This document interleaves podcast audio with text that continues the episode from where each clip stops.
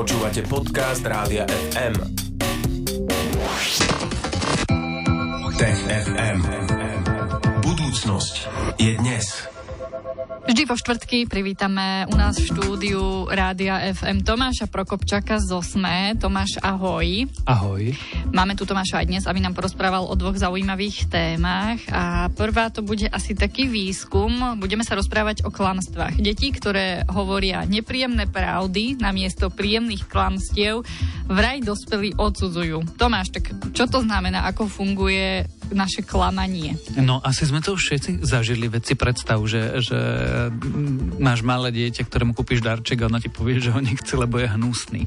Tak eh, to je napríklad taká tá skutočná tvrdá pravda. Úplne nás to nepoteší, čiže asi v našich eh, sociálnych eh, kontextoch, alebo teda v našich rodinách sme už všetci zažili, že vlastne aj keď my dostaneme ten darček, tak ako keby povieme, že no tak akože fajn, ďakujem pekne, to je celé, vieš, že to v skutočnosti ani nerozbalíš a dáš.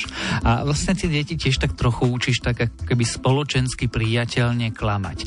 No lenže to je samozrejme eh, problém a na jednej strane totiž to deťom hovoríme a vštepujeme im, že musia byť pravdovravné, pravda, že je dôležitá, je to hodnota.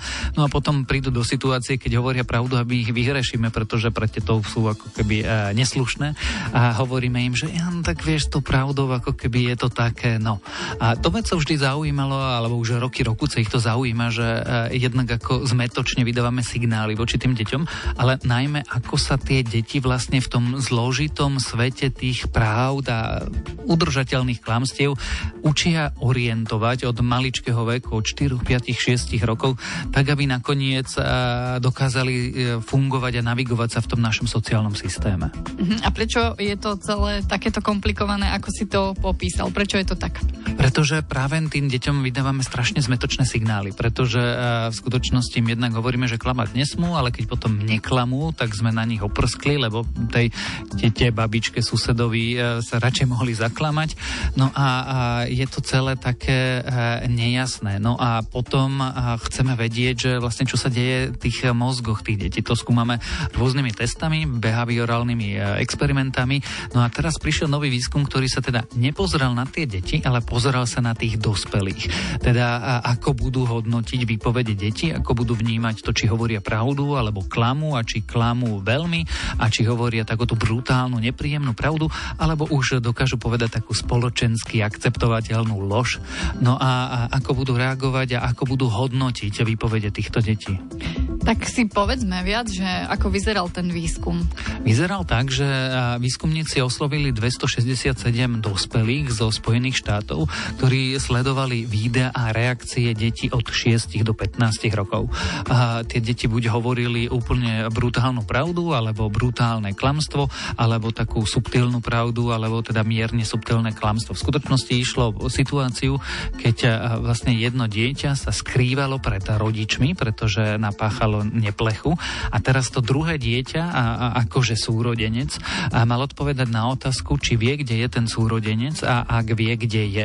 A ono, to dieťa sa skrývalo niekde na verande vonku, teda pod verandou a ono malo hovoriť, že nevie neviem, kde je, mohlo povedať, že je asi niekde vonku, mohlo povedať, že išlo do knižnice, čo je to akože veľká lož, alebo uh, niečo v tomto rozptyle. No a nechali sledovať tých uh, dospelých, tie uh, reakcie a nakoniec zistili, že sa stalo um, presne to, čo sme mohli predpokladať, že keď to dieťa povedalo takú spoločensky akceptovateľnú lož, tak to tí dospelí vnímali dokonca lepšie, ako keď povedalo úplnú pravdu. No a to trochu vedcov aj prekvapilo, aj keď nás asi nie až tak úplne. Uh-huh. Čo by ešte veci chceli skúmať? Teraz by chceli sa pozrieť na tú stranu alebo na to celé zo strany tých detí. Len je veľmi zložité skúmať 4, 5, 6 ročné deti, kde im nevieš ani poriadne vysvetliť ten experiment a vlastne aj tie, tie behaviorálne štúdie vyzerajú tak, že ich necháš ich v prírodzenom prostredí a sleduješ len ich reakcie. No ale teraz v skutočnosti tí veci chcú teda zistiť, ako tento proces funguje, lebo im ide o tú prvotnú socializáciu, ako sa vlastne malé deti učia klamať tak, aby za to boli pochválené. A aby vedeli hovoriť tie spoločensky akceptovateľné a očakávané drobné klamstva. A to chcú teda veci skúmať, ako to spracovávajú tie deti a ako sa od tých troj, štvoročných detí, ktoré ti vždy napália tú tvrdú pravdu, dostanú až k tým deťom, ktoré ti vedia zaklamať, tak aby všetci boli šťastní. V podstate, keď sa to tak zhrne nakoniec, tak my vlastne tie deti učíme hovoriť akceptovateľne spoločenskú lož, spôsobom takisto akceptovateľným a snažíme sa zistiť, či, či to deti chápu ako fakt, že ich učíme hovoriť pravdu alebo no, učíme ich klamať. S tým si nie som ani ja istý.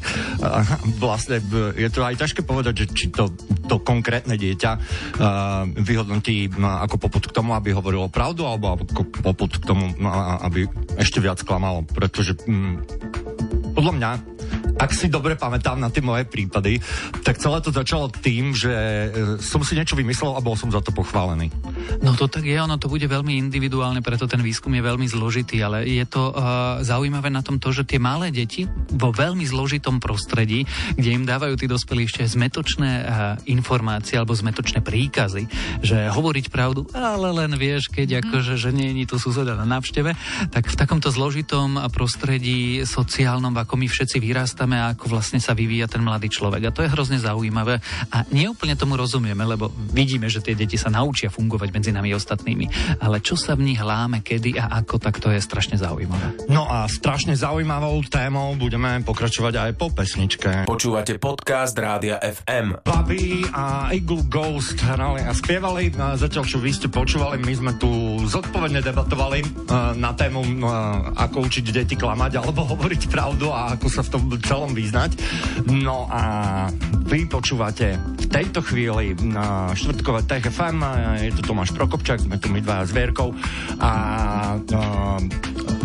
tejto chvíli sa mm, budeme venovať e, niečomu inému ako sociológii. Už to bude mm, mať e, oveľa bližšie k našej obľúbenej pandemiológii. Budeme sa venovať bubonickému moru. Vraj nechal stopy v našom genóme a dnes kvôli tomu máme autoimunitné ochorenia. Tak sa na to poďme pozrieť, Tomáš, že čo bola čierna smrť v 14. storočí. Čierna smrť bola asi najhoršia pandémia v dejinách minimálne Európy. Ona sa odohrala v, priebehu polo, v polovici a v priebehu 14. storočia. Spôsobila ju uh, istá baktéria, no a výsledkom bolo, že uh, umrelo pravdepodobne polovica ľudí v Európe. My nevieme úplne presne tie čísla, ale pohybuje sa niekde medzi 75 až 200 miliónmi ľudí. Pandémia covidu zabila pravdepodobne 17 miliónov ľudí zhruba. A to sa bavíme o časoch, keď v celej Európe bolo 400-470 miliónov ľudí. Čiže uh, to vyhubilo pravdepodobne polovicu vtedajšej populácie v Európe, tretinu na Blízkom východe a podobne. No a samozrejme výskumníkov vždy zaujímalo, že teda aké dôsledky našich DNA alebo pre našu evolúciu ako ľudského druhu takéto obrovské pandémie mávajú a nie sú. No a tentokrát sa pozreli vlastne na DNA a na základe kostrových pozostatkov, teda kosti a zubov ľudí, ktorí žili predtým čiernou smrťou, počas čiernej smrti a po nej a sledovali zmeny, alebo teda niektoré vlastnosti v našom génome genome a zistili, že eh, niektoré, povedzme, že mutácie v tom genome spôsobovali to, že tí ľudia mali väčšiu pravdepodobnosť prežiť tento bubonický mor, ale zároveň tieto mutácie si teda eh, nesieme dodnes, pretože boli v tom čase užitočné. No ale zároveň sa zdá, že eh, dnes spôsobujú niektoré problémy, ako je reumatotidná artritída alebo kronová choroba alebo lupus, mm-hmm. ktoré možno máme vďaka práve veciam, ktoré nám vtedy kedysi pomohli. Mm-hmm, čiže spôsobila aj tieto ochorenia, aj tieto choroby, ktoré si spomenul, alebo ešte niečo iné? Oni spôsobili, povedzme, že riziko tých ochorení, nie je to, že priama súvislosť. Ono sa v princípe stalo to, že teraz vedci sledovali tie zmeny v tom genome predtým a potom, počas tej čiernej smrte, a zistili, že, že u tých ľudí, ktorí mali väčšiu pravdepodobnosť prežiť, sa objavila istá mutácia na géne, ktorý uh, riadi uh, expresiu alebo proteínu, uh, ktorá teda, aby som to veľmi zjednodušil, ktorá súvisí s istým proteínom, ktorý spôsobuje, že niektoré veci na makrofágoch, čo, čo je náš súčasť nášho imunitného systému, sú dlhšie v RNA. No a, a keď sú dlhšie, tak tie naše imunitné bunky dokážu lepšie reagovať. Keď sú kratšie, tak nedokážu tak dobre reagovať. No a tí, čo mali to šťastie, mali tú mutáciu, tak mali šikovnejší imunitný systém. A ten imunitný systém vedel lepšie útočiť na tú baktériu, ktorá spôsobovala čiernu smrť, ten bubonický mor. Tí ľudia prežili. Lenže my už dnes zároveň vieme, že táto mutácia zároveň spôsobuje to, že ten imunitný systém sa v niektorých prípadoch trochu zblázni. A dôsledkom sú autoimunitné ochorenia práve ako napríklad tá artritída.